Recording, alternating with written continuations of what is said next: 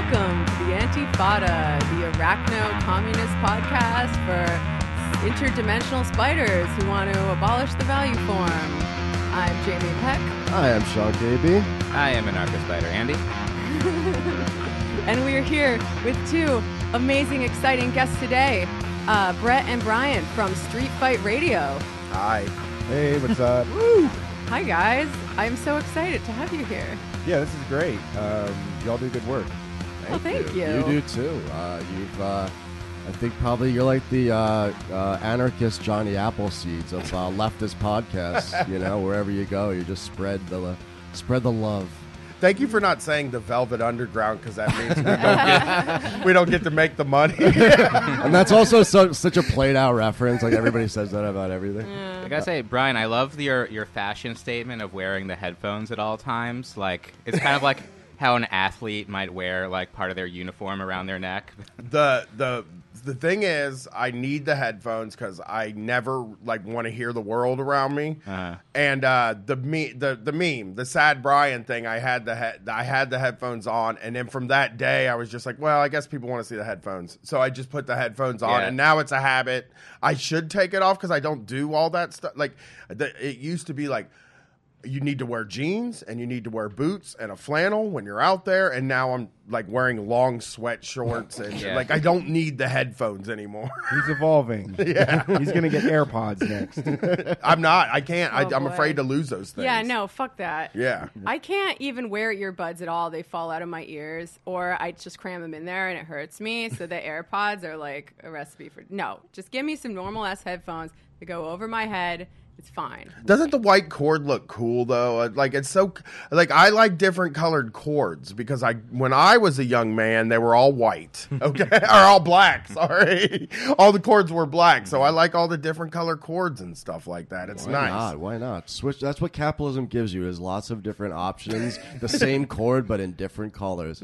So uh, worth it. all three of us here in the studio uh, were fortunate to go and see Street uh, Street Fight Radio live last night at uh, Littlefields in Brooklyn, and I have to say, guys, was it was it fucking lit? I thought it was pretty fucking lit. yeah, it was really funny. Yeah. I paid very close attention because we're going to steal everything from you for our own live show that we're doing pretty Hopefully, soon. Matt Christman specifically. Oh my Uh, god, the what best. a treasure! How, how about like me and Brett have been saying this for like three years now since we started performing with those guys? Is that Matt could go up by himself and be like Sam Kinison and be the Yeah. biggest Uh, comedian in the world? He's our generation's Louis C.K. Let's Without hope the bad not parts. in every way. yeah, he doesn't like sex at all. yeah, not that I, not that I know. He's Volcel. You heard, you heard it here first, folks. Him and Slavoj Žižek. but uh, That's actually I, I will say that like they those guys get a lot of shit, but uh, we've been hanging out with them now since 2016, and they've like never said anything creepy about women around us because we're we're like very anti creepy about like I don't ever want to hear what a woman looks like when you leave the room. I don't want to talk mm-hmm. about it. I don't want to hear it. I I fucking worked blue collar jobs for. 15 years where that's all anybody talked Same. about. So like now that I'm in this space, I don't want to hear it. And like those guys have been nice. They have never said anything nasty, which is why it's so fucking weird to me that these people like, you know, they'll call them like date rapists and shit like that and bros and I'm like they're like nerd guys. Yeah. Yes, Never yes. say Yeah. anything sexual. I haven't heard that either. I mean, I don't make the cool rules. I just know them. But those guys are nerds. yeah. yeah, You're the authority. If I had to put them into any kind of subcultural pigeonhole, I would It's- say that they're nerds. It's funny to call them bros. Like it's so like that whole thing with the Bernie bro thing cracks me up because it's like I former probably bro would never have hung out with anybody that was that, that like they consider Bernie bros when I was like a really bad dude. Yeah, well, I guess people have sort of a vaguer definition of bro as being just like whenever a group of millennial males get together, they think it's a little broy. And like I get I get the vibe. It's a very eh, it gets it's a masculine-ish kind of vibe, but like No, it's naming something that like bro culture. It exists. Also has to be stopped. Well, yes, certainly. Uh, patriarchy is just as bad for men. I mean, not just as bad, but it is. I wouldn't cut say that. that. Cut I've- that. Cut that. Being I'm going to say patriarchy is also bad, but I'm going to stop and restart that. So I didn't say what I actually said. You- no, you leave that in, Andy. no, fuck that. Self crit. That's what Sean really believes. Oh, everybody. shut up. Okay, so we're Oh, gonna get you guys on Street Fight now, where we don't edit anything, oh God. make you say bad things. Yeah, boy. patriarchy. Patriarchy is uh, obviously you know, most horrific for women, but it also distorts uh, you know men's lives and men's psychology as well. I mean, I work in the building trades. You know, blue collar. It's almost always men. And um, it's just the most boring, basic ass conversations about women, you know, talking shit about sex and like tits and whatever. And it's just, I get it. It's like a way to socialize, but it's how not particularly bond. interesting. You're bonding, but what are you bonding over? Like, we think women are attractive. We want to have sex with them. Wow, I had sex last night. Cool. Like, it's not, you know, there's so many, so much other shit to talk about. It's, You're it's also- lame. You're also in a room full of married men that aren't like probably having sex even once a week. Uh, lots of ru- lots of rub and tugs in my line of work, but we uh, are not a lot in of a sex. sex recession right now. That's So, true. That's true. That's sad. I was anti-sex, but then Brett made me talk about how I have sex on the podcast. Now, now I now I'm a pervert to our fans because I said you should be more polite when you Wait, have like sex. Howard Stern, like you had sex on the No. podcast, or Brett. He, he came up with five like simple rules for sex. Five simple rules is you ask if the person wants to have sex, and then you politely move back and forth on top of them. and then you politely roll over and say thank you, and then you say never talk about it again. That's, folks, that's how I. That's that's, That's my the mindset. folks at home, uh, if you need to uh, pause it and take a cold shower after that hot uh, that hot talk right there, we what if Howard Stern but respectful? What if Howard Stern but afraid of sex? It's What if- What if Street Fight Radio, but instead of having a uh, porn star sit on a Sybian like you got, you guys did? well, porn If star looked at us. well, I also uh, accidentally mentioned that spitting in mouths is hot, so now the fans are bugging us to hear more of that, and I don't know if that's going to work either. So I don't, I don't want to put that out you there know, either. everyone's got their own special taste. Sure. Don't want to yuck anyone's yum. Of course, I do. Like, actually, that's my role on the show is to yuck everybody's yum. Speaking of uh, yuck and yum, uh, because we uh, you guys performed and uh, we attended. Uh, I drank a lot. I just actually pulled the trigger in the bathroom. I was feeling so ill and I vomited. Oh, TMI, I think, babe. Uh, everybody's uh, a little uh, a little worse for wear. So I find I when feel great. Speak for yourself. Shush, I'm, you're, I'm. I actually, I actually feel great right now. All like right, a lot of euphoria. four from hours of something. sleep and a dab, and I'm rolling. say. All right. Well, I was gonna say that uh, one of the my favorite hangover cures is a little thing. It starts with a K and it ends with a radum, and uh, that kratom is uh, definitely helping me this morning. Do you guys have any experience in the world of kratom? we sold it. Yeah, for we a were period. moving weight, major weight. yeah, we we uh, used to sell it in our store uh, on our website to raise money for the show, generate funds and everything. And eventually, in Ohio, it got into a legal gray area, and the Department of Agriculture started raiding shops in town. Oh, yeah. And I was like, I'm not going to deal with that shit. Jesus. Yeah. Yeah, Dude, that's, why we're the la- here. that's the lamest drug penalty. Like I'm in here for kratom. oh my god. Well, I mean, that's why we're here. Really, we we had to supplement. So uh, the show we weren't making a ton on Patreon for a long time, so we sold the kratom as a way to kind of get it to the point where then me and him didn't have to work a job.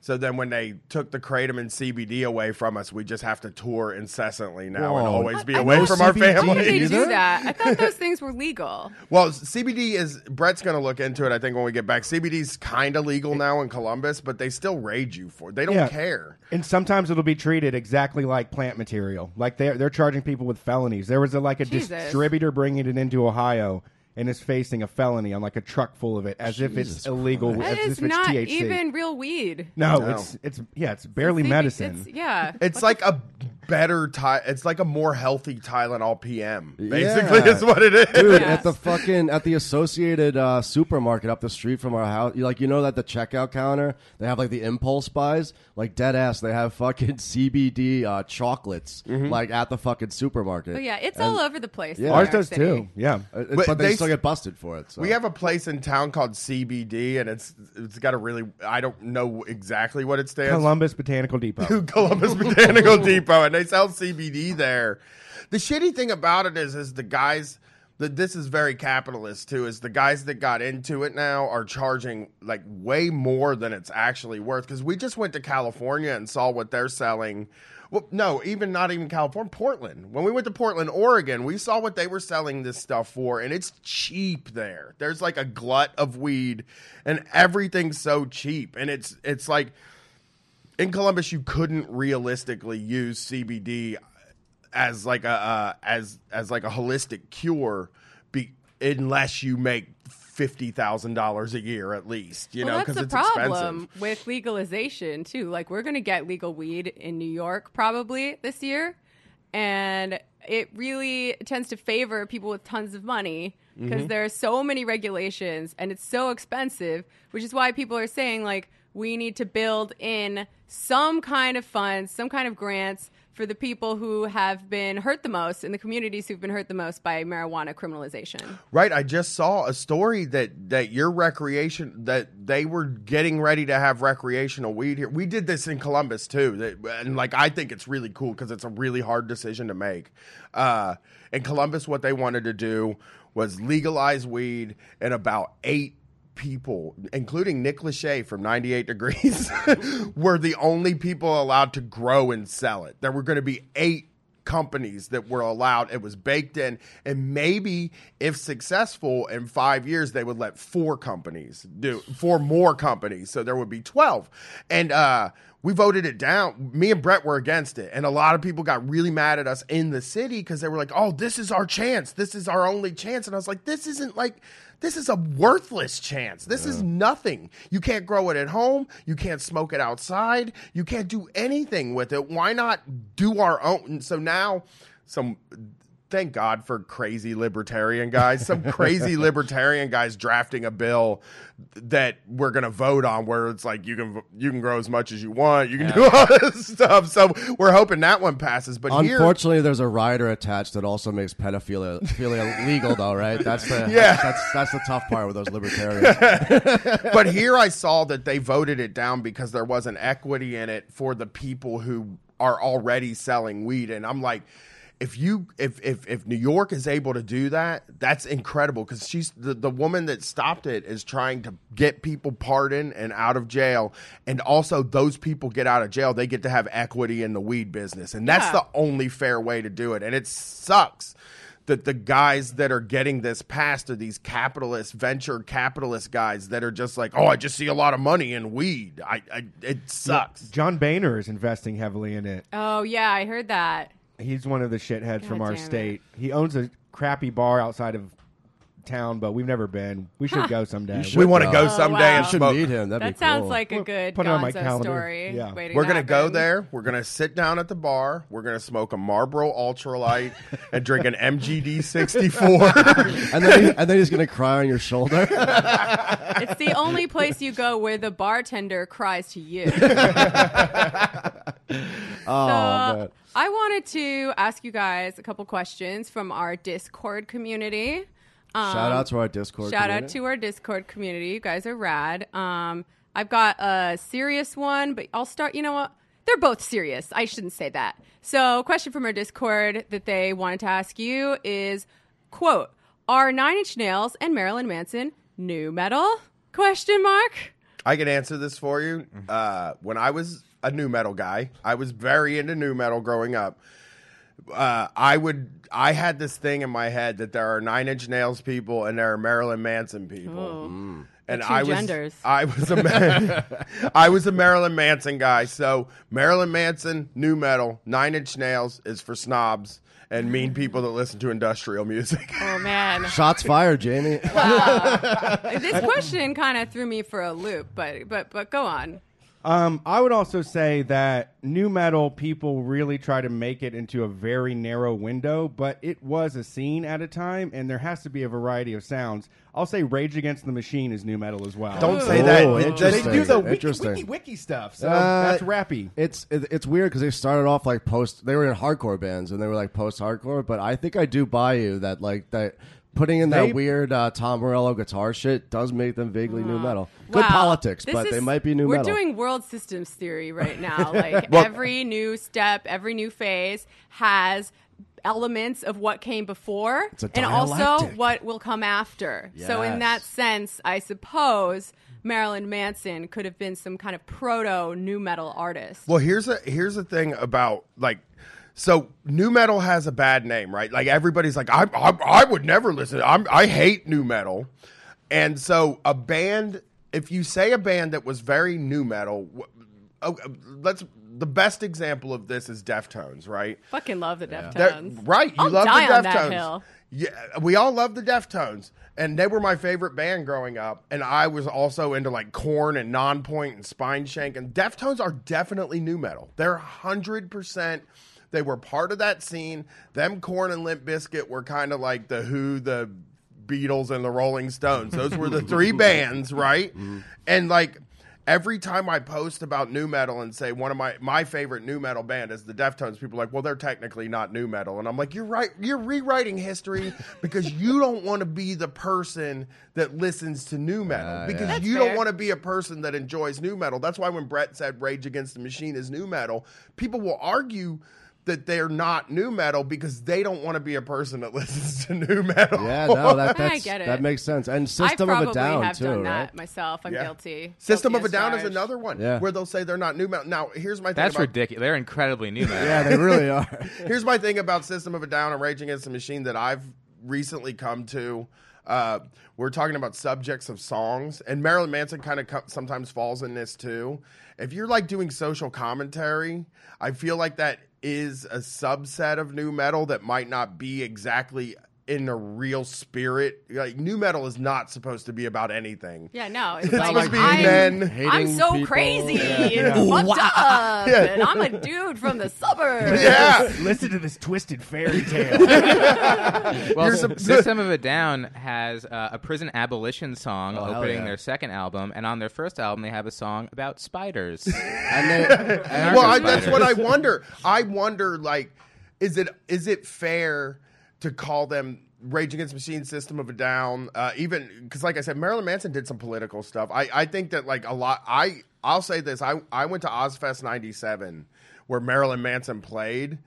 And that I feel in my life was the last time people freaked out about an artist. There was a Oh, plane. yeah. I as- talk about this a lot, it by was, the way. it was crazy because there was a plane flying over the amphitheater with one of those things that says "Jesus loves you." Please don't listen to this music. oh my God. and there was a bomb threat at the oh. show, and they had to like move everybody to one side of the amphitheater to keep from getting, I guess, blown up by a Christian for listening to Wow. music. it's And- America. Wow. Story checks It out. is so hard for me to explain to younger millennials how freaked out people used to be by Marilyn Manson. It was weird, and, and it's you know what it is.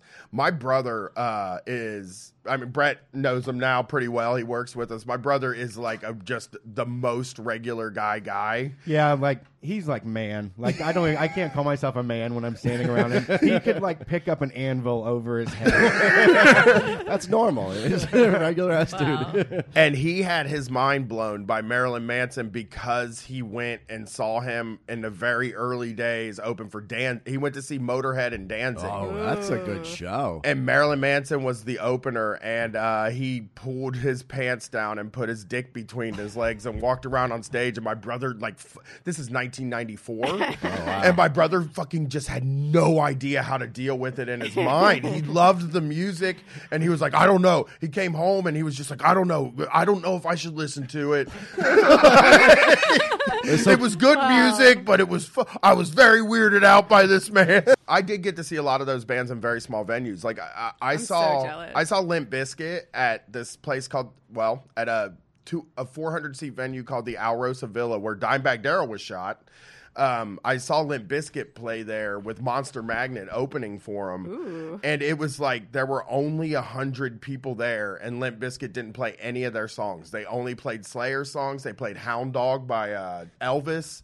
They they like they just were like we're not going to play any of our songs and just did all covers, and it was so cool. Like so like I have this affection for the nu metal scene because like I was like I was in the Midwest and there for everything that happened. I was at Woodstock '99. Like I have all the, Man. It's like being at CBGB's in like the you know early seventies. except for loser rednecks.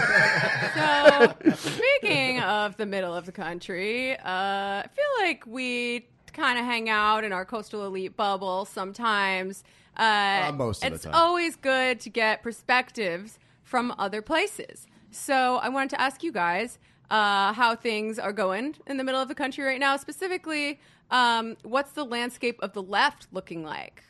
well, we're bad people to ask that because the left like sort of gathers around us in Columbus, you know? So like uh the only difference is is that when we go see my in-laws or my dad, I get to see uh, weird politics and his parents are he just told me on the way here on the way down here that his parents subscribe to a magazine called Support that is just about cops and troops. Wow. Get out of and! I want to read it more than supporting. It's a Blue Lives Matter like glossy. yeah, yeah. Magazine like comes in the mail every single month. Oh, my I'm, God. I'm going to have to. I'll get one. magazine. yeah, Oh. yeah. Ah, cha cha.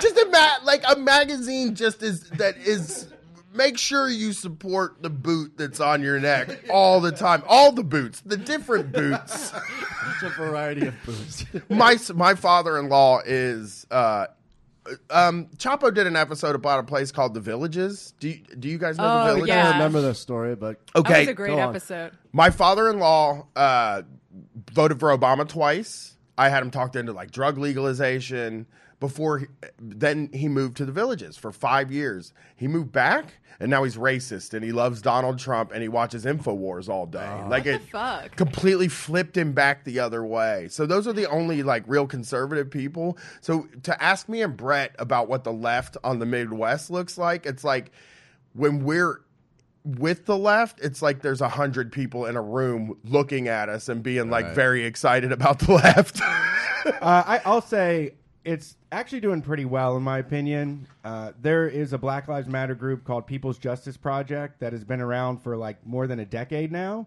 and they've taken over City Hall. Um, they've done a lot of like protests, like uh, flash mob protests out of nowhere. Um, they were part of organizing the interrupting the parade, the pride parade. Why did I say parade? The uh, pride parade in Columbus.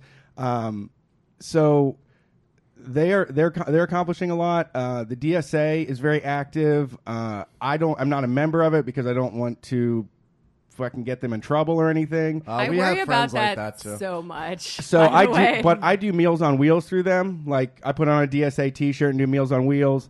Um, I do Planned Parenthood uh, stuff like that through connections from DSA, and then sh- you know then they keep me informed on protests that are happening and everything else. And then we also have a woman that I think uh, in asylum in a church. Uh, that's been there now for almost 18 months, and there's a pretty dedicated community of people that have kept her uh, safe from uh, any legal troubles. So um, it's really active, in my opinion. That's great. I mean, it's it's small, and nobody else in the city knows it's going on. But if you pay attention, it is there. And um, DSA is also launching a brake light clinics all month long. They had the most successful brake light clinic that's ever happened. Um, they did, did like hundred cars or something. So they're going to keep it rolling. Um, our food not bombs is picking up again. I Oh, just yeah. talked to them. Uh, I'm working on being a driver during the day for picking up food. Nice. They're like incredibly like well planned. I talked to the guy. He's just like super atypical spreadsheet guy that loves to like move information around. Typical And- anarchist. yeah. Finally, we t- we have a positive reference to food not bombs on this show. like every time we mention it, we're just throwing shade at it for no I reason. know. All three of us have been in it and talked shit on it, even though it's great. It's uh, just comes down to who the membership is. But so they're able to get like leftover produce at the airport that like our local food bank can't pick up because they have to bring a semi truck trailer. Uh, Andy would like to know the address of that. uh, he's our anarcho mapache, but sorry, go on. And then they take that and they do free produce giveaways once a month, and they give 200, 300 people, they give a bag full of food to them. Um, so they are accomplishing a lot. I actually did when I was in college. I had to do a study about food deserts in Columbus, and uh, it, it is a large city in size. It's one of the larger cities in the Midwest in like size, but it's and population. And uh, there's a there's so many of them there that like anybody even handing out pro- there, there's no produce in a lot of the neighborhoods there. So like food not bombs going there and giving people even an orange is probably the most vegetables they're to get because they got to buy their groceries from uh from a gas station, and we don't like have bodegas. Yeah, there's You no like economy of like you know small grocers that y'all have here with the fresh produce and stuff. There isn't enough street traffic to even warrant that or people that are going to go. Un- unfortunately, here in the in the city too, uh, the food deserts exist because there's the bodegas, but most of them in the uh, you know underprivileged areas in the in the city uh, don't sell any fresh produce. Right, It's yeah. like uh, candy, cigarettes, and beer, and, and and whatever. So it is a problem here for sure. Right, you see liberals complain about. Uh, I, I I've seen so many liberals complain about like people without much money eating poorly. Like, oh, they eat McDonald's Oh, every that's day. That's worst. why they're Yeah. broke. But you're like, the only thing by their house is McDonald's and, And they Burger have no King. money, and they could feed their entire family for like twenty bucks. Well, something Brett said very early on on Street Fight that really that resonated with me was was like you could go to Burger King and get like 3000 calories or you could go to the grocery store and buy like a piece of broccoli and try to like sustain yourself while you're And roofing by, all like, day. Two hours worth of work. Yeah. Sexual Yeah. reproductive labor. So, um, I know Andy doesn't really like it when we talk about parenting on this show, but I'm sorry. I only don't like it when you talk about just it. got to. Oh, okay. You guys can talk about it. Okay. Um, so fine. So I won't even talk. Well, I'm not a parent, so like it doesn't even matter. Um, but like, you know, Sean and I have been talking about like whether or not we're gonna have kids and stuff. We're kind of the age when people do it in in New York. See, Anyway. this, is, this is what I'm talking about. uh, s- okay. Okay. I'm getting to it. God. All this smut. Um. This is a sexy show. So anyway, um, yeah, and we think about it in terms of you know our politics and oh, if the revolution happens that we've been working for our entire lives, what if we die and our kids are orphans? That would really suck for them. And this is a thing that I think about a lot, actually. Maybe I'm just being neurotic. I don't know. But uh, you guys are both dads, um, and I've seen photos of your child. She's very cute. Um, I haven't seen yours, but I'm sure your kid's cute too. Mm, I don't know. She's 14. It's hard to. the luster's gone. She was very cute on the episode that she was on. That was, Oh, Yeah. cute! That is awesome. You potted with your kid. That's We do it every about oh, six months, seven months. She's kind of boring. Like she, she Well, doesn't. she's fourteen, right? yeah, I heard one that was good. we started when she was eight, and we do them every few months, and she's pretty good. She's getting better. So, cool. Yeah, Well, she's starting to understand it's a show more. yeah, before it would be like, "Hey, so what'd you do?" Uh, I don't know. you guys will make a podcast or whatever yet. Well, so the question I was going to ask you um, is how has being parents changed your outlook on politics and um, the future? I guess for me, like I, I'll I'll go first in that like it changed everything. It was like uh you know, before she was born in the in the so my daughter was born in 2004 and uh that's the run up to that election. Uh I had I I, I uh was you know, worried about. I was a John Kerry guy. I was like, "Oh God, this John Kerry, he's going to be great. He's going to be the president. He's going to be George W. Bush." And when he lost, I was I was pretty devastated. And uh, I think after that, I did like sort of a period of. Uh, I did a Ron Paul period because I'm a white man and you have to do that. That's like a rite of passage where you have to like Ron Paul for a little bit. But then I voted for Obama and when when when it looked like I was so excited about him and then when it looked like nothing was going to happen, he wasn't going to do anything. And he didn't do anything, right? For eight years, uh, it radicalized me immediately because it's like, oh man, this kid is gonna have to grow up in this shitty world, and there's like no opportunity to do anything, and it and it like everything changed. You know, it was like uh, all these institutions that I, I some for some reason believed in seemed pointless, and it, it was like I just I don't care if she has. To, I know that my daughter's going to live through times of like pretty big time destabilization, and it's just to me about like preparing her to to uh, go into it a world, go into the world and be ready to deal with other people and to be ready to work with other people and to understand that like we're gonna have to work together to make things happen. I I, I tend to feel less worried about like arm armed insurrection. I don't think she's. I think a lot of this is gonna be people talking and and like building connections and and building communities and I want her to be ready to go out there and be a part of the community so like I kind of I treat her like an adult. I've always treated her like an adult since she was a kid. I let her make. She makes one third. She has a one third voice in most of the decisions in the house. I mean, there's some things that it's like you're not gonna tell me where to spend my money, but uh, but she makes about she makes she's a one third voice in the house, and and like we just treat her like a, an adult because you know whatever happens in this world, uh, I just want her to have the confidence to that I didn't have and, and to to go for the things that she wants, I guess. Uh, yeah, for me, I think it did kind of strengthen things. Or, I mean, I had my daughter after doing the show, uh, starting the show, and after becoming an anarchist. And I think through meeting the people that we met and all the connections and meeting like the rebels and outlaws and renegades and you know even though i'm just doing like the entertainment gig here there are people out there that are carving out lives that are completely incredible and unique that aren't office worker fucking zombies. And it's going to take collaborating and understanding and working with those people in the future, whether it's because it is armed insurrection or whether it's because there's a disaster. Um, the future is going to require people that are prepared and ready to do it, and I'm going to make sure that that's what my daughter does. I mean, me and my wife decided to have a kid because we we both felt comfortable guiding another person into this world. You know, they're like they are the future. You know, they're like time travelers. They're going to carry this forward and, you know, I don't give a fuck about what happens after I die and I know it won't be it won't be anything at all. So, um, I'm not even worried about that and, and what it's what's going to happen with it because overall, I think life is a miraculous thing and I still believe in like everybody and that we can get over this shit even though we're manipulated in a million ways I just can't give up like my compassion for humanity. Well, that's a very good answer. Sorry. No, no, don't. Wasn't funny at all. Zero out of ten. Oh, I'm, I'm like getting emotional Canceled. just listening to the stuff you guys are saying.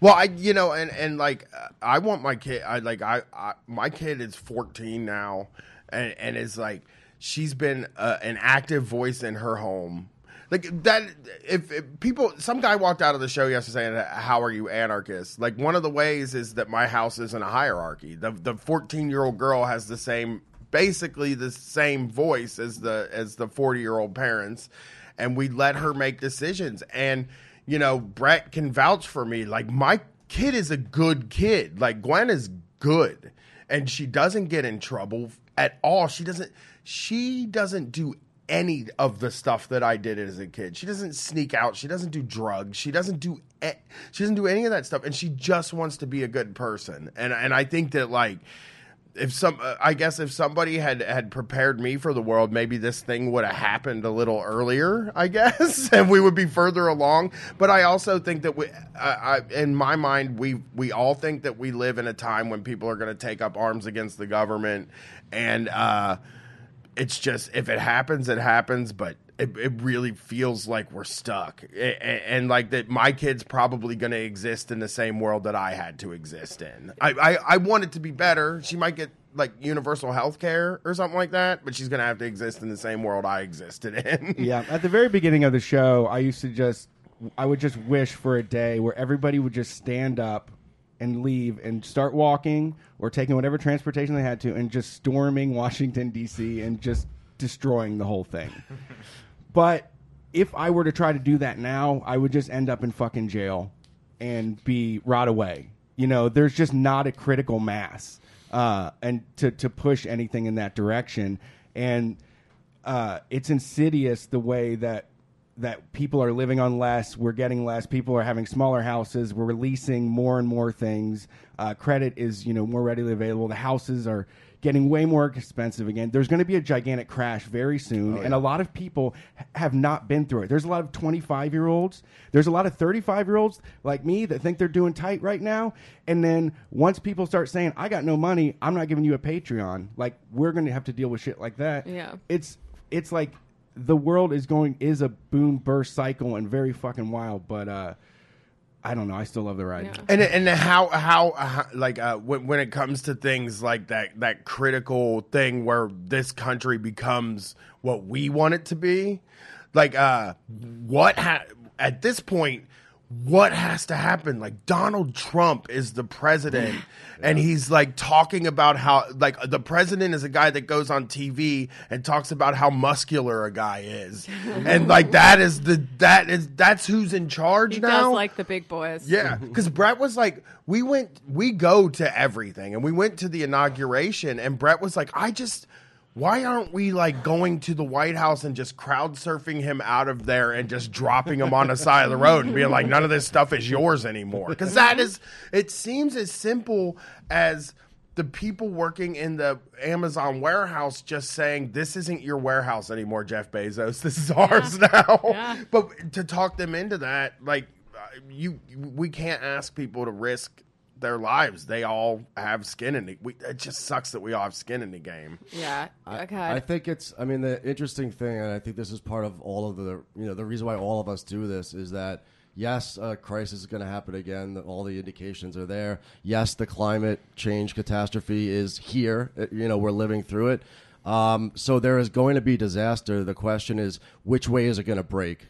Because the, for, the forces that brought us Trump of like xenophobia and racism, uh, building a big border wall because when there's a climate crisis, all all those migrants are gonna you know come up. I guess we're gonna mow them all down. Like, is it gonna break in that direction, or are we gonna do the hard work, all of us, not just in the studio, obviously, but you know across the country and the world, to make sure that it breaks in the right way? I don't think that the I I do not think that this country is conservative at all. Like I I don't this idea that the whole middle of the country is these really conservative people with these conservative values that that think that you need to earn health care and think that you need to earn everything they don't exist. If you sit down and talk to somebody you will you every single thing we believe in they believe in but they think is impossible because they've been told their whole life that this stuff is impossible.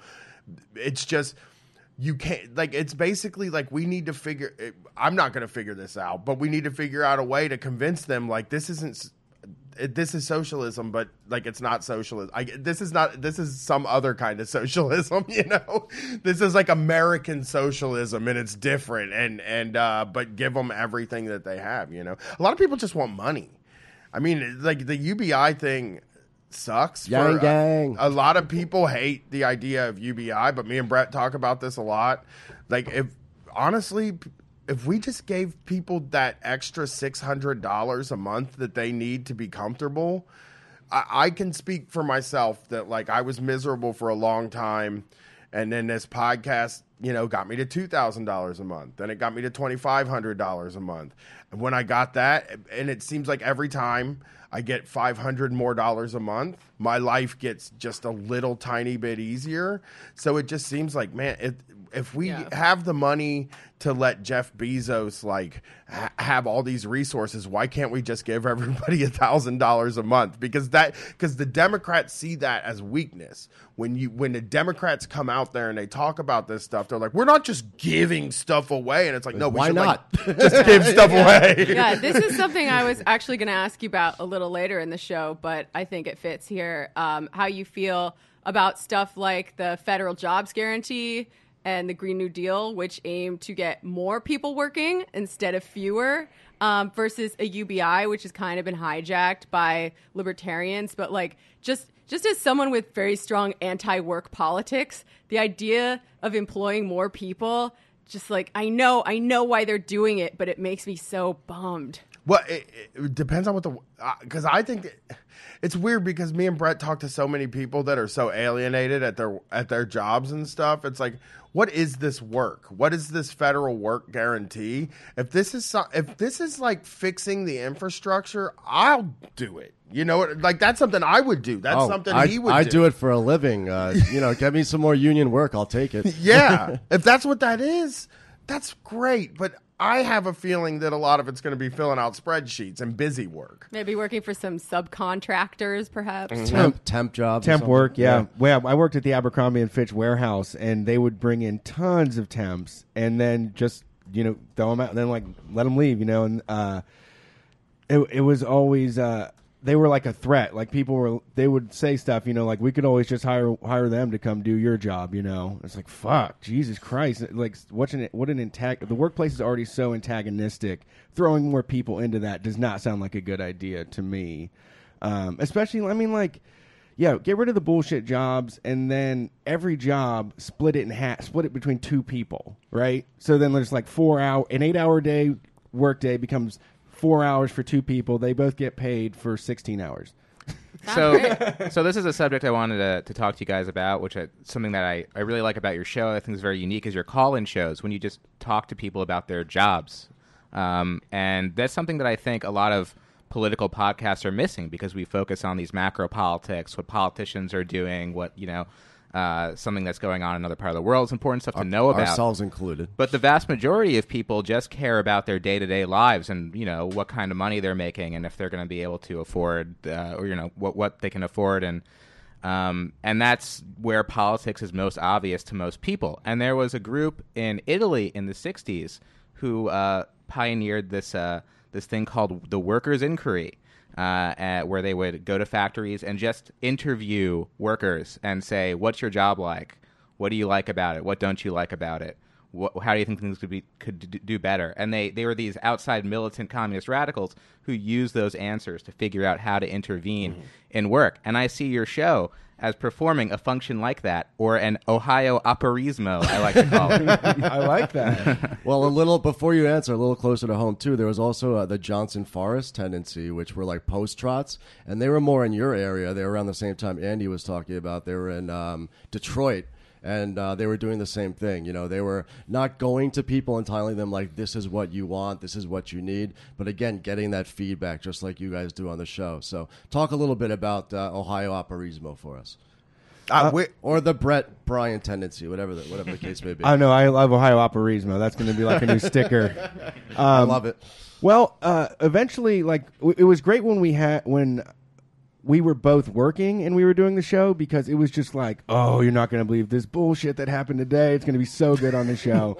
and Bryan drove Lyft um, up man. until a few years ago, and those were always good stories too. And so after that fell off, and we knew we had a big enough following because here's the thing about call-in show: we didn't, we were not going to bomb it. We were not going to be like, oh, guess nobody's up tonight.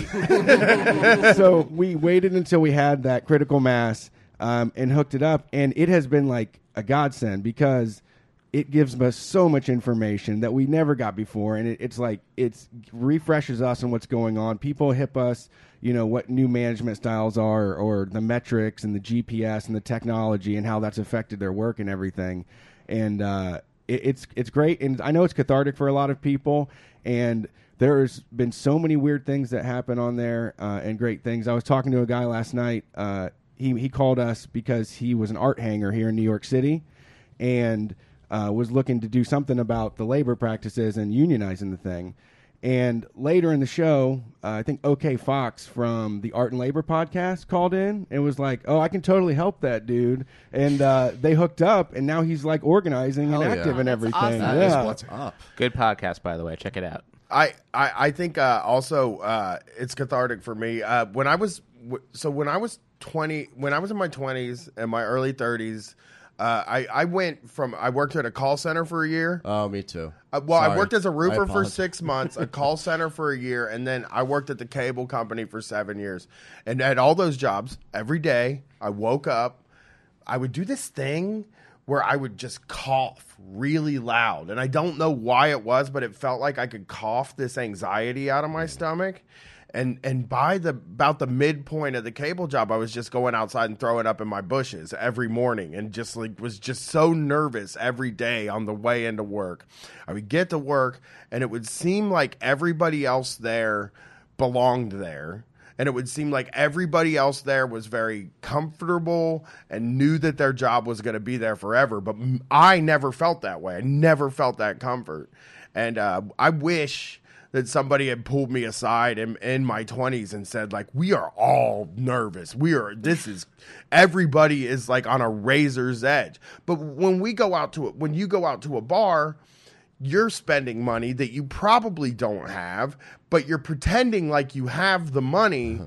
So nobody knows that you don't have the money, you know? and then that's why everybody's so nervous. And I see the call in show as a way for everybody to talk to each other and be like, hey, we're all broke. All of our jobs are fucked up. Everything's bad. And it's also like these small business people are crazy. Those stories are maybe sad Oh man. they're sad, but they're entertaining, and like people like to hear them, and they like to hear that sort of thing. And I, I, uh, I'm real glad that people feel comfortable talking about their jobs on our show because I think like when Chapo hit, we sort of felt like who why should we cover pundits and politics when they do it perfectly?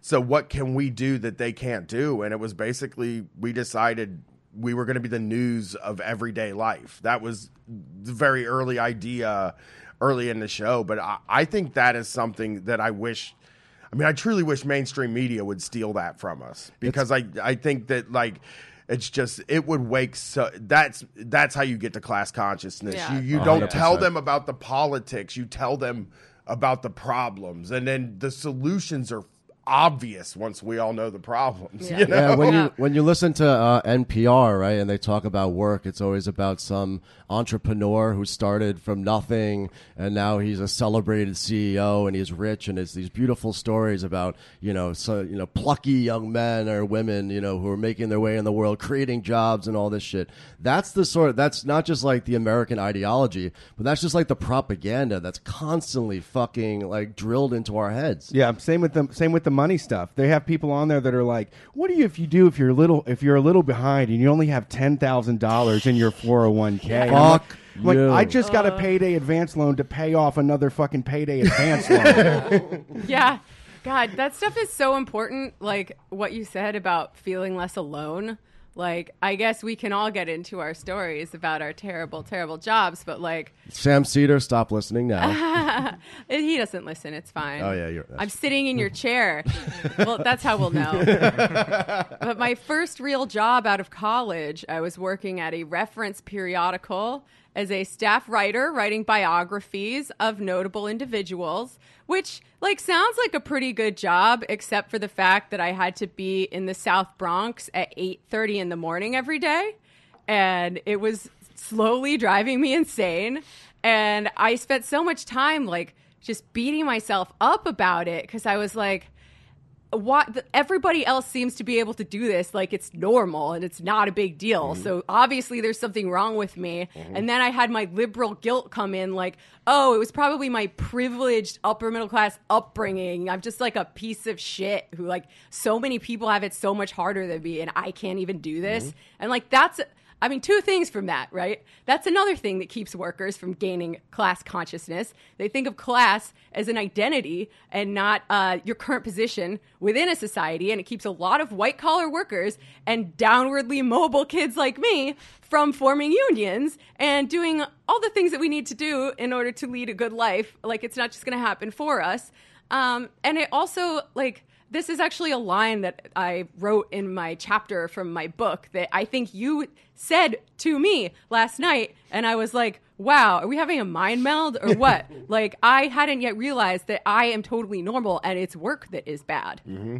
Yeah, yeah, it's it, the, the it's the thing that's fucked up. It- it- like they're like the system works, you know, but everybody in the system's miserable and they all have the same problems and the same anxiety. So maybe it's not the, but, but like then they become experts in human nature. It, like it's such a hard conversation to have with people because we are. I mean, my parents. I said this on stage last night, but it was very weird. I grew up in a very weird situation where, like, my dad was a, one of the earlier computer programmers in Ohio, so he did make a pretty good living, and my stepmom made a pretty good living. We lived in a very working class neighborhood, which meant that we were rich kids in a weird way, but there were five of us, and we weren't rich at all. No, no. Your his house didn't even have a fucking front porch. Yeah, but like, Like, it, was was just looked like a drop off. it was pathetic. no awnings, no fucking trees. It was a miserable. but house. we grew up believing that we had more. That's so American. Yeah, yeah. And then when I got out, like I had a lot of guilt because I was dirt ass poor when I moved out of my pa- when when I got kicked out of my parents' house. I was like dirt ass poor for f- fifteen years, and like I didn't know why I'm getting payday advances. I'm doing all this stuff. Like why couldn't I have just been? Them they didn't go to college they did fine but that's because no, none of the stuff was there Old economy Steve. right? yeah well, the coda to this story is I just God, I I was like a trapped animal. I needed to find a way out. It was 2008, so there were not a lot of other jobs waiting for me. But uh, I met an editor from Vice at a party full of really cool lesbians that I wanted to be friends with. and I was telling her all about my job. And like Vice was like very cool in 2008, if you do recall. Not Yeah. so much anymore.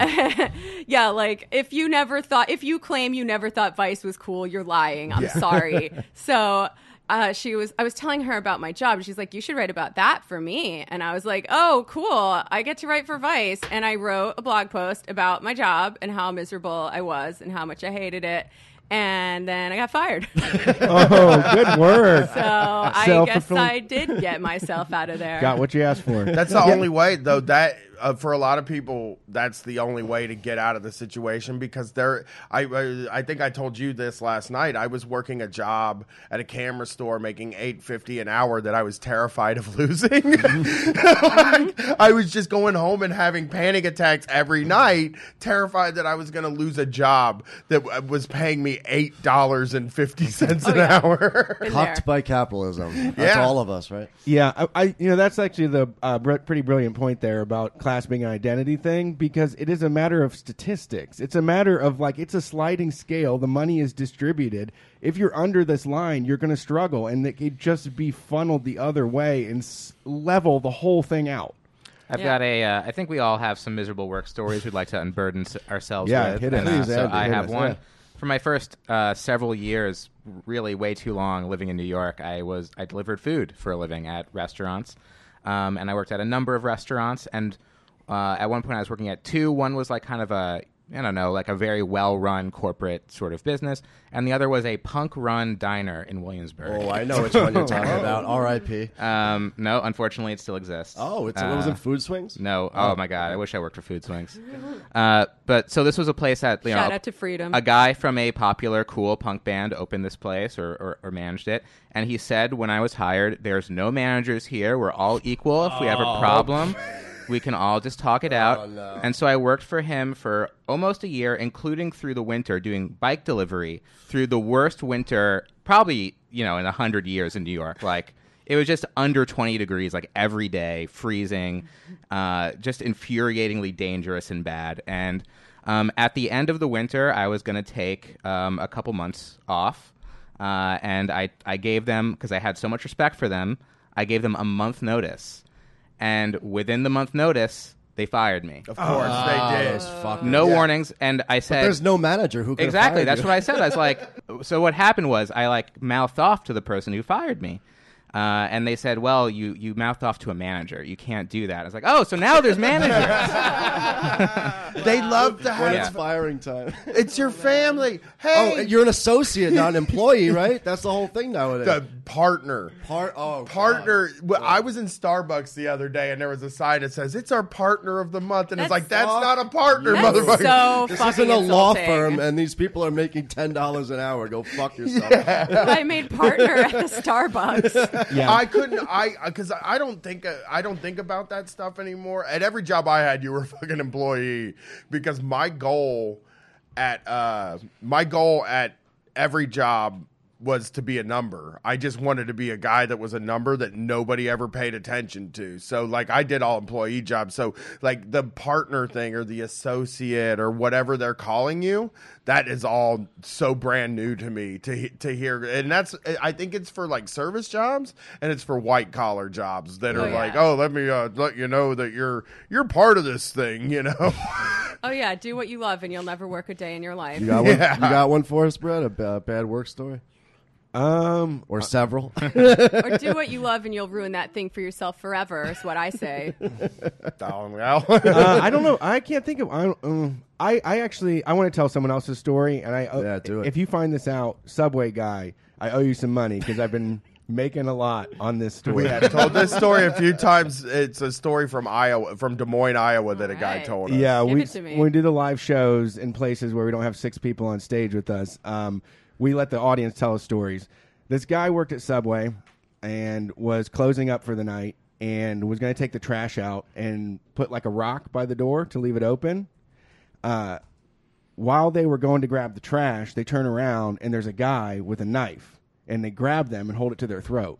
Jesus. Tell him, give me everything in the register. He opens it up, gives it to him. Guy runs away. He's lay on the ground, whatever, and the guy runs away. So he calls the cops and he calls his manager, and his manager gets there first and uh, says what happened, tells him all. He goes and watches the video and then sets him down and says, "Um, I'm a little confused here. Why did uh he's uh what did he say? You're bigger than that guy. Why didn't you try to fight him?" Wow. And then he's like, I he had a knife to my throat. I didn't want to. I wasn't going to fight him. And he goes, "It's but why did you get the money out of the register for him?" Oh, oh He's like, "You couldn't have made you could have made him do that." oh God. Wow. Wow. I mean, I don't like the idea of people laying down their lives for their country. Agreed. Doing it for Subway is like beyond the pale. Some Subway fu- franchise owner guy that's just, he just like, I think. Uh, Jared would have done it. Jared Fogle. I have like this weird thing about franchise owners because like I have a little bit of respect for somebody who comes up with an idea for a restaurant and puts together a menu and a vibe in the restaurant, you know, plays the right music, sets everything up, has this really great food and stuff. But then like a franchise guy is just somebody who is like no, I'm just gonna buy the whole restaurant idea from Quiznos and just do it. Like I can't. Those, I my theory is those are the worst people in the entire world to mm. work with and just in the entire world. Small business we are- tyrant. Yeah. We are definitely going to interrogate the small business tyrant because I think that that ideology that small businesses are like these great things is, is like super pernicious in America. But- But, yeah, Can I say that though? Like we, the only reason we bring up the small business tyrant thing is, is because like it is an interesting conversation to have about like, is it better to just get a job at uh, I don't know, Huntington or Nationwide Insurance, a, a huge company where there's hoops that your manager has to jump through to fire you. You know exactly what you're getting. You know exactly what your wages are going to be. And, how many and all of TPS reports you have to do? Right. Yeah. Or is it be- like okay, so I'm working for an entrepreneur now and Yeah. he's just an insane guy and he runs the company and he makes me do everything uh, his way or he beats me up like or he does weird like Brett had a guy that like did a weird massage on his back and shook him. Uh, he once. Joe Biden. no, he, he like He did not. He gave me like a hard shove because I was on Oh. social media. Oh. And it was just like, Wow. Or I had a guy screaming. I had a guy. I worked. and This is why it came up. So what happened was, I'm working for a guy who owns a restaurant, and and it's not a, a it's a deli. Okay, like any New York deli here. But it's in the basement of a bank one, a bank, a, a, a bank building. So it's like there's no way it can fail. There's no way a business like that can fail because everybody just comes downstairs for lunch and then they leave. He's going to make all of his money at lunch. He hires felons, this guy. So he hired a bunch of ex felons. I was working with all these ex felons in the kitchen. One's a dishwasher, and he treated them like trash.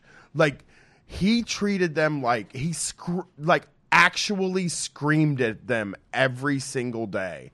And like I was like there's nothing they can do. They can't leave. They can't go to the person above them. They can't go to human resources. They can't do anything. It's like his way or the highway. And these are the jobs that like these guys, that guy that hires felons and screams at him are what Hillary Clinton is defend like she's like we need Yeah. more of these and it's like we don't need They're more of those. heroes of this We country. need mil- They're millions job of Amy creators. Klobuchars running franchises across the country. Exactly, and like with the small business tyrants, they're the ones that will also lean into like, you know, we're like a family here. Right. And in my family, we scream and yell at each other when we do something wrong. Uh, we rub our we rub our faces in it. You know, We let people have knives Oh held to their God. Throat and yell at them for it. Yeah. I mean, I've got like a best case scenario with my small business tyrant. He's very nice to me. He lets me use his studio for free. Well, we're we're we hire people now too. You know, my wife works for my wife works for Street Fight. My brother, my my daughter works for us, and it's, I. it's his whole family basically, and then. Brett me. just hires my family. my cousin does stuff for us, but like. We, we like uh, I, I love yelling at them. It's wonderful, and they should never have to deal with that. well, I think you know a lot of um, this conversation has been about the alienation of work, and also these kind of this tyranny that if it was anywhere else, you know, in the world, would seem completely like out of place and people will reject. But when you're at work, it's like just so, Yeah. supposed Yeah, to be or normal. if the government were doing that. Yeah, to you. right, exactly. I got um so I kind of a two parter, right? So when I uh, left, uh, when I got out of high school, barely I made it out. Uh, you know, I grew up middle class, uh, and my father told me, he said, if you're not going to go to college, you're going to do what I did, which is go work in a factory. So I said, okay. So I went, I got a factory job. I worked the night shift at this elastomer factory for a year and a half. Uh, everybody was completely atomized. There was no like camaraderie, no conversation. It was just you in front of like an elastomer mill all day, just like working all night. Actually, and I think I was making like nine seventeen an hour, which actually in like 1998 was not that bad. But um, night shift, I was like a vampire. You know, I never saw the fucking sun. Completely fucking miserable, and my my it worked. My dad's my dad was like, "You're gonna do this, and you're gonna hate it. Then you're gonna go to college," which actually did succeed. Um, so I quit that job, um, completely alienating and uh, shitty experience. Uh, and then I went to college. I dropped out, went in, I dropped out, and eventually, me and a lot of my friends in our early 30s, we decided to get serious. So I joined the trades. You know, I went into an apprenticeship program uh, with the union that I'm in now. So to give like the other side of the thing, like what's possible when there's solidarity, for example, and when there is, you know, the elements of class consciousness. Uh, a little story: we know wage theft is a huge deal in this country, right? A lot of your callers, I'm sure, talk about that. Um, we were on the job maybe about a year and a half ago, and we got there at 7 a.m. as we always do. Uh, we start working, put our tools on, go out, boom, boom, boom, bang, bang, bang, and all of a sudden, my shop steward gets a call, and uh, he, he yells like, "Everybody, come here, come here!" So we all come, and he says, "Tools down." We're like, "What?" He says, "Tools fucking down. Take your fucking belt off." Okay. Put the tools down. Put our hard hats in the shanty. Like, go sit down. It was the winter. We sat in a you know warm car for like two hours. We're like, "What the fuck's going on?" And as it turns out, he got a call from our business rep, right? The company that we had been working for, which had, which had tons of jobs, like hundreds of millions of dollars worth of jobs, all the way from Montauk to fucking New Jersey and five boroughs and everything. They were $2 million behind on our benefits, right? So. We shut down, our union shut down every fucking job that they had, like 17 fucking jobs. If, if we're not if we're not working, nobody's fucking working. And guess what happens in those those 2 or 3 hours that we were sitting? They had a fucking courier go from Midtown Manhattan down to our union hall with a cashier's check for 2 million dollars.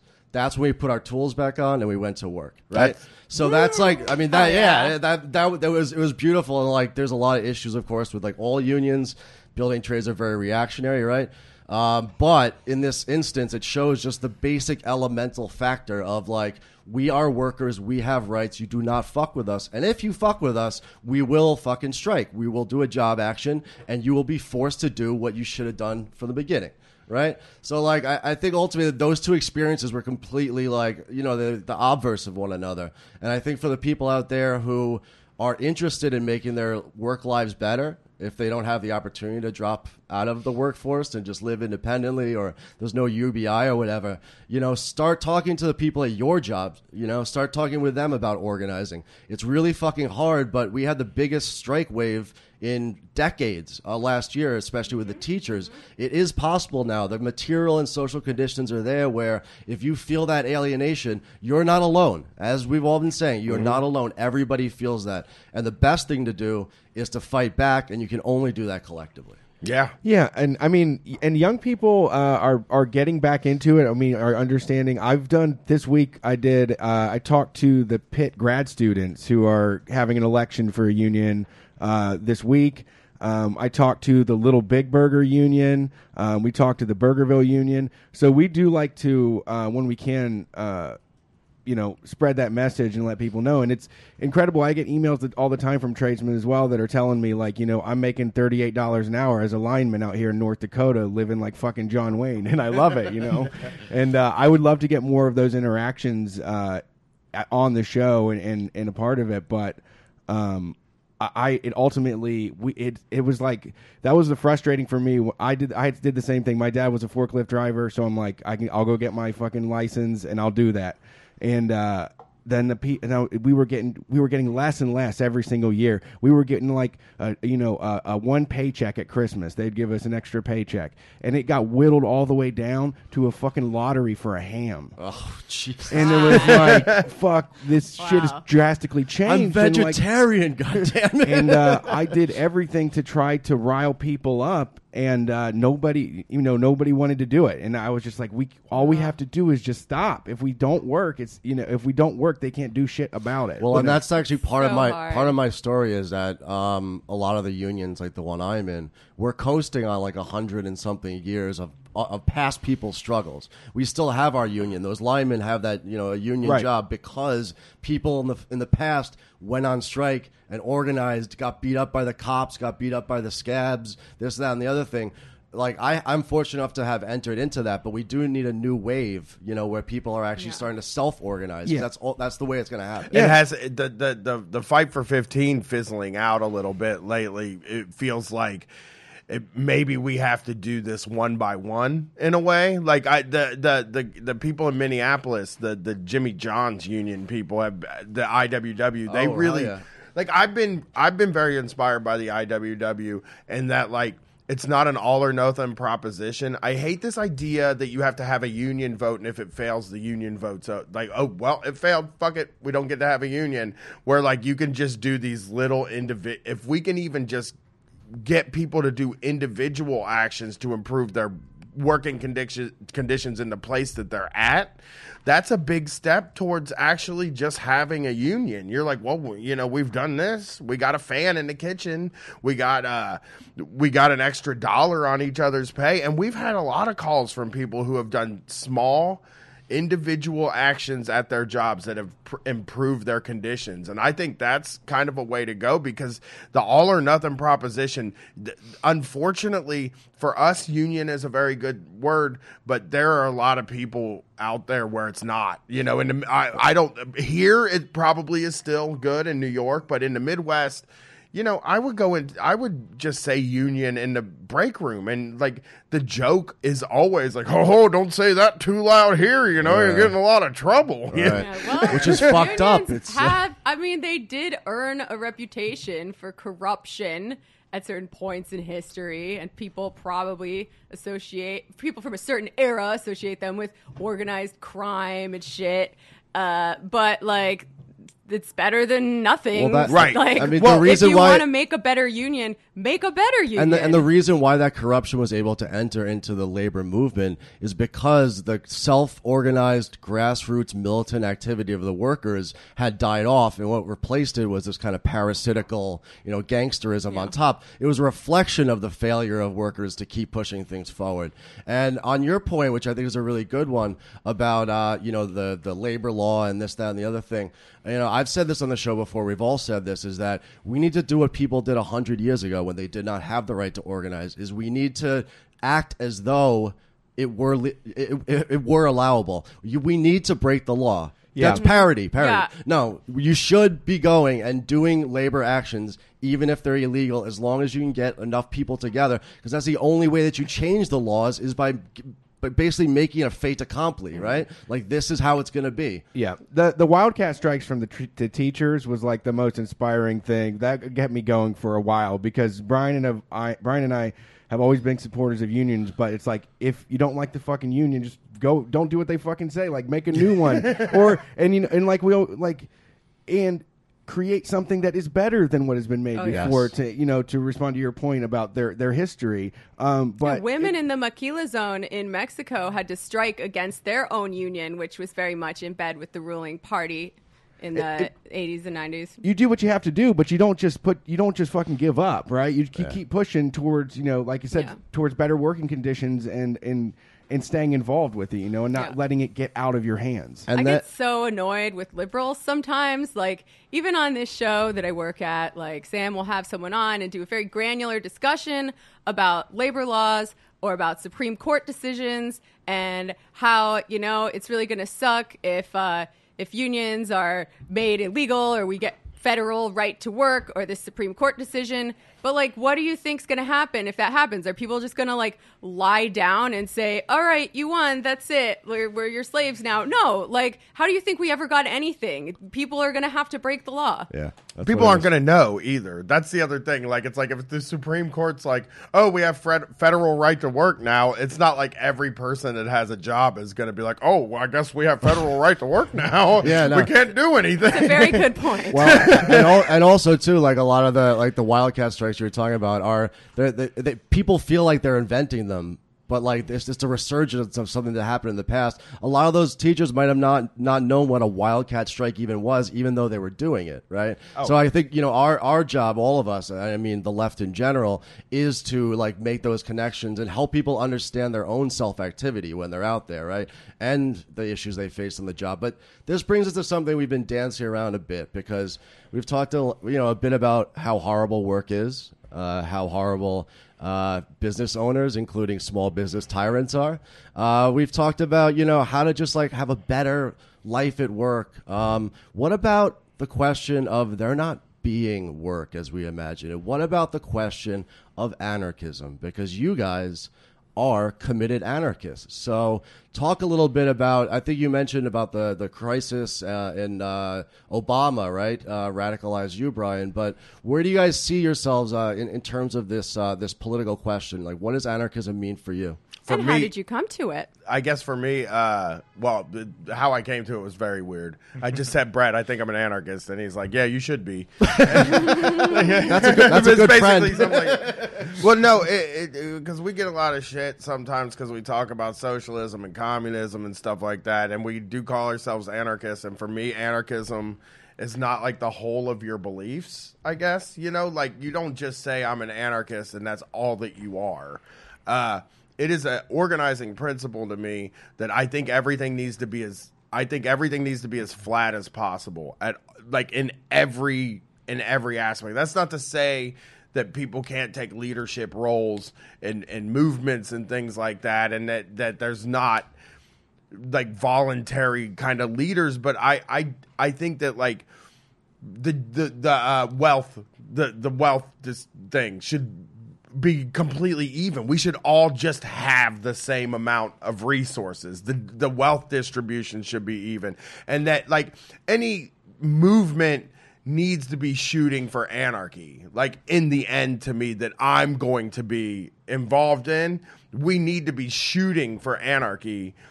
I don't know what it's going to take to get there, but like as a principle, I think that's the I think anarchy is the number one be- is the best possible solution. That is utopia. That is the end goal. And I don't want people to like forget about the fact that the end goal is all power to all the people. Hell yeah.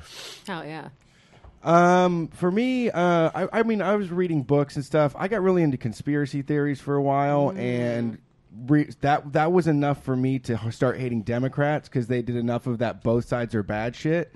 But then when they started saying people had mind controlled and shit, I was like, I can't, I can't make sense. of that. I can't tell somebody that's what I can't tell somebody that's the news. you had me till the lizard people, right? right, right. So reading books by like uh, Noam Chomsky and you know other just texts and things uh, got me to think about it. And after Obama got elected, and I, you know, they were saying that he was a socialist, and I thought his preacher was fucking awesome, Jeremiah Wright. The stuff that he was saying. I was so into that guy. America. he, w- I mean, I was a little convinced that, got, that like Obama was a Molotov cocktail of some sorts. Like he was going to be really hardcore, like lovey-dovey liberal that wants to give everybody everything. That I, you know, that has been this was the stereotype of those people for me growing up, and it wasn't. You know, it's not that case at all.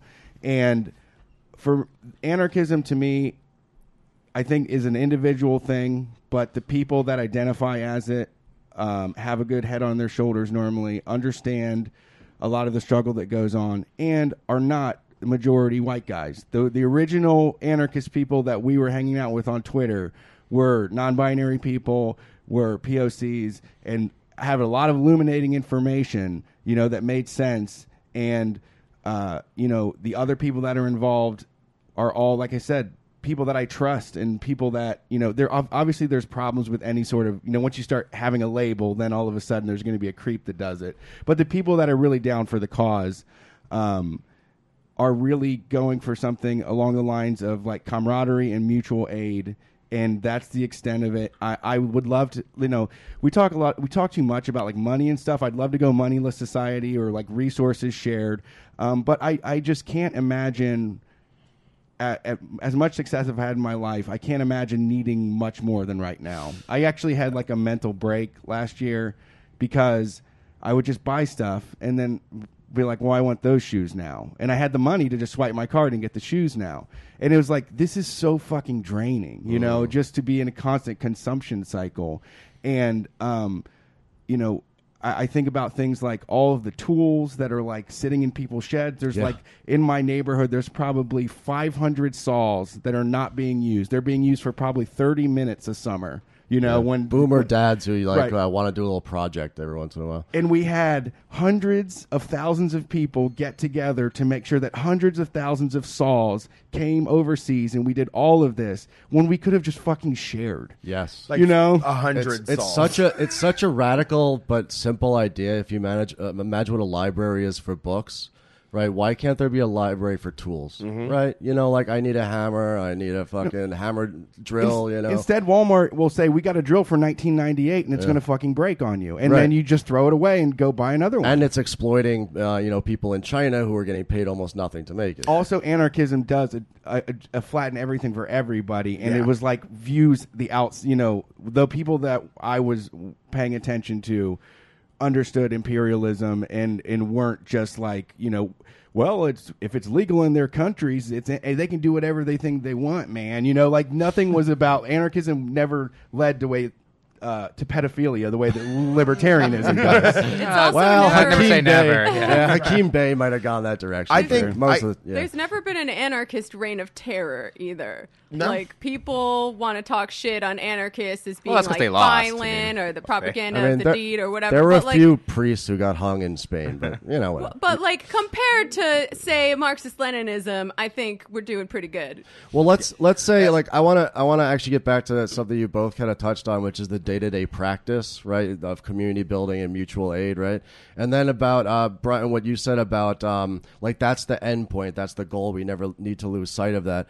I think that that's the really it's a really important thing. Jamie and I talk about this all the time. It's like a lot of what we do, whether you're a socialist, whether you're a communist, whether you're an anarchist, right.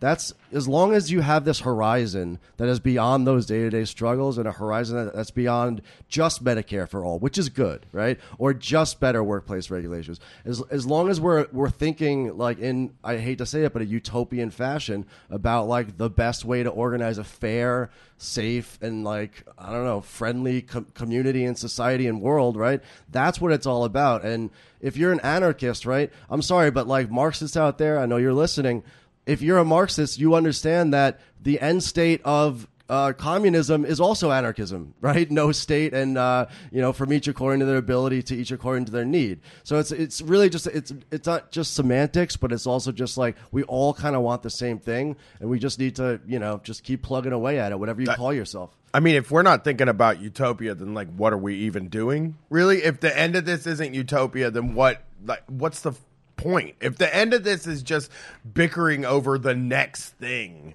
We're going to preserve the status quo forever, which Yeah. totally is a thing that can happen, and Yeah. everything will be fine. It's going great. Everything's great. I mean, we've been told for uh, when when when me and Brett became friends and.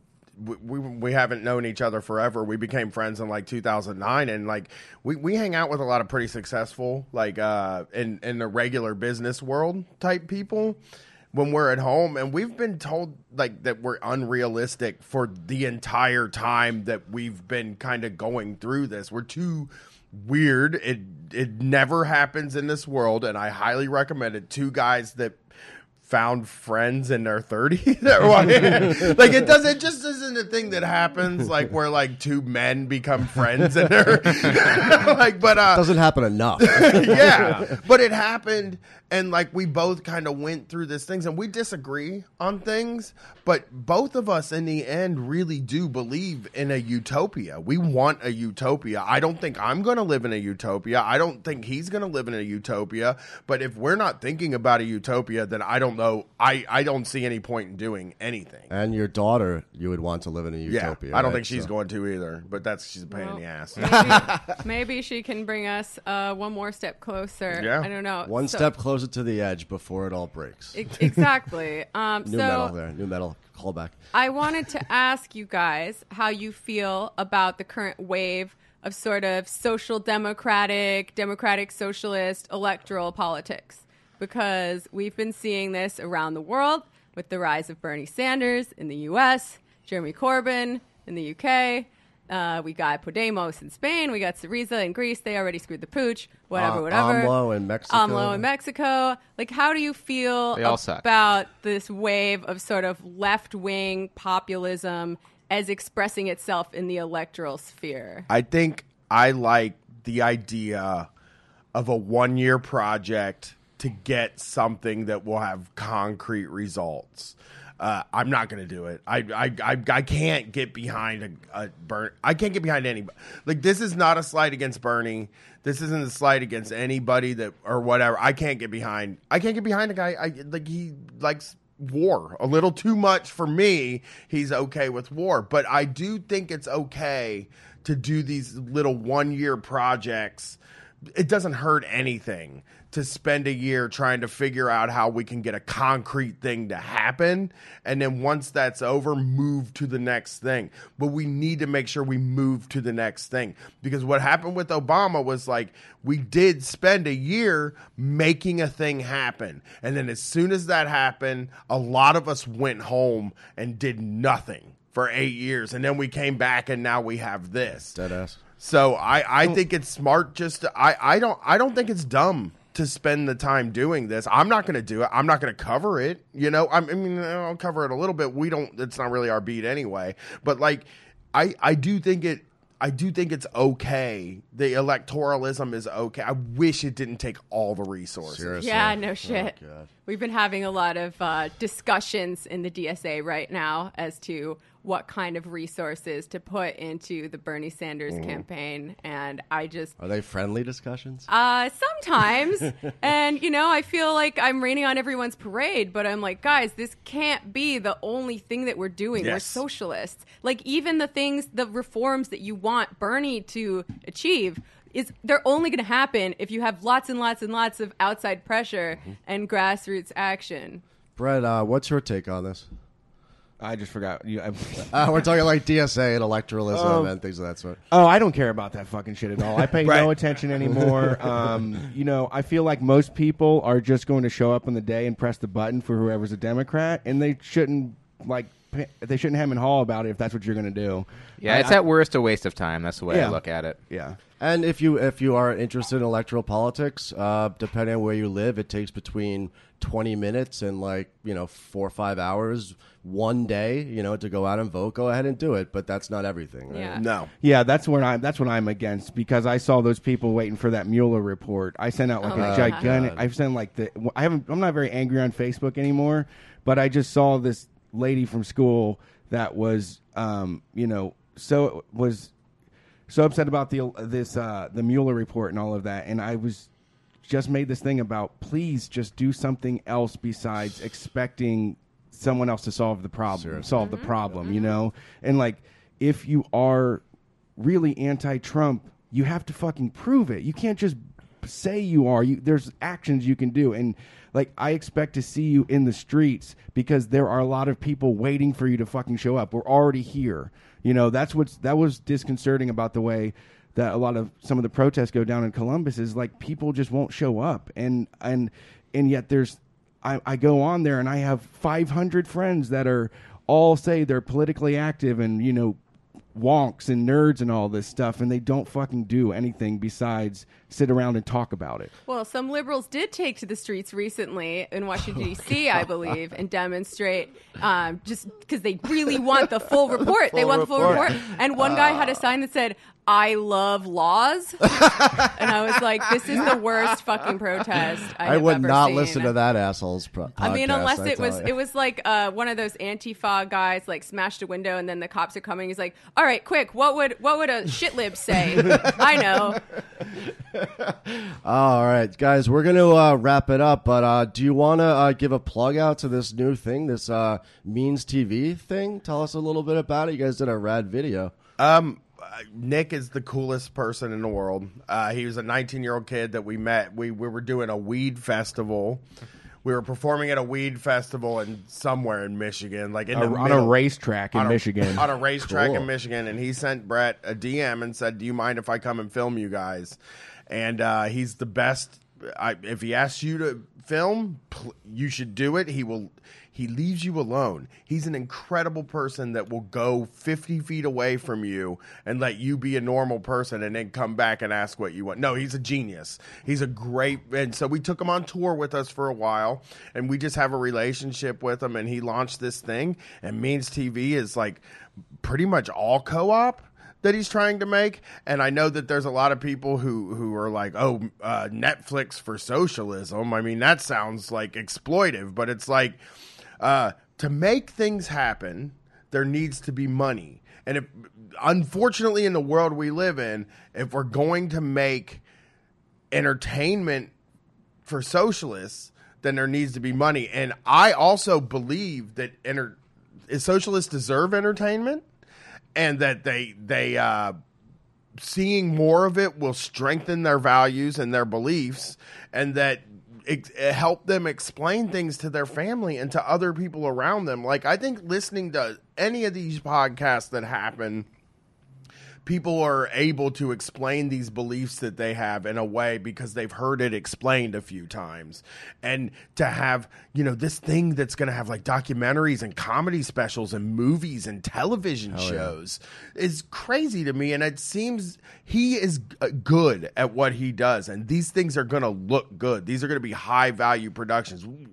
Like we have ideas that we want to do on there that he is going to make happen that people will be like, I can't believe this like this exists. So you're you saying know? the ends justifies the means TV? yes. Absolutely. Hell yeah. All right, so folks can uh, can go to means.tv, right, and donate because they're doing like a, a crowdsourcing uh, Yes. fundraiser thing now. Yeah, yeah, and like I said, I mean, he has a co-op uh, for designing and printing shirts. Uh, He has a tech co-op that's doing in Austin that's doing all of like the the uh, infrastructure for the streaming services and all that stuff. Um, this the whole thing is like laterally organ- organized, and uh, he's going to pay artists too. So it sounds like it, it's an ambitious idea, but he got started as uh, like a 12 year old kid that had a computer and video software and was doing commercials for like GM and Chrysler and Ford when he was like 18 years old.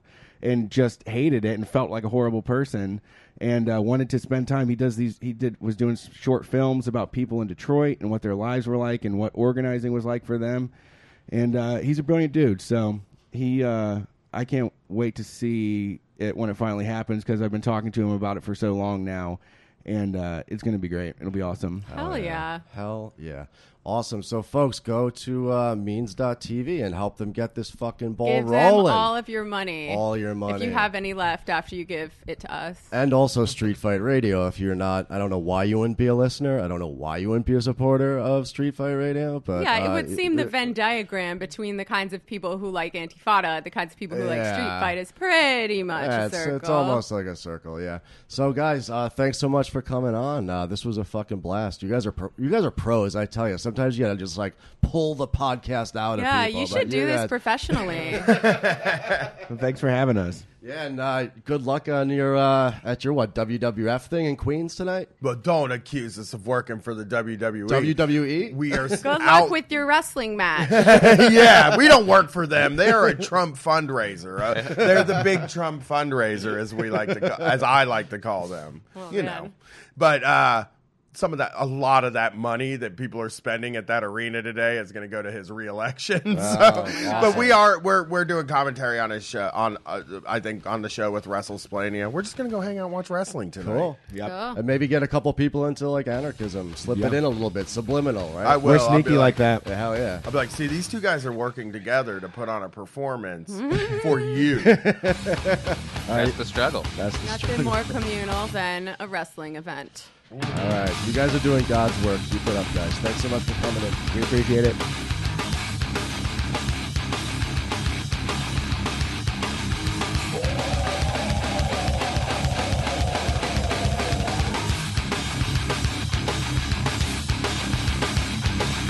Following direction when to clamp down with your iron fist. Drugs became conveniently available for all the kids. Following direction when to clamp down with your iron fist. Drugs became conveniently available for all the kids.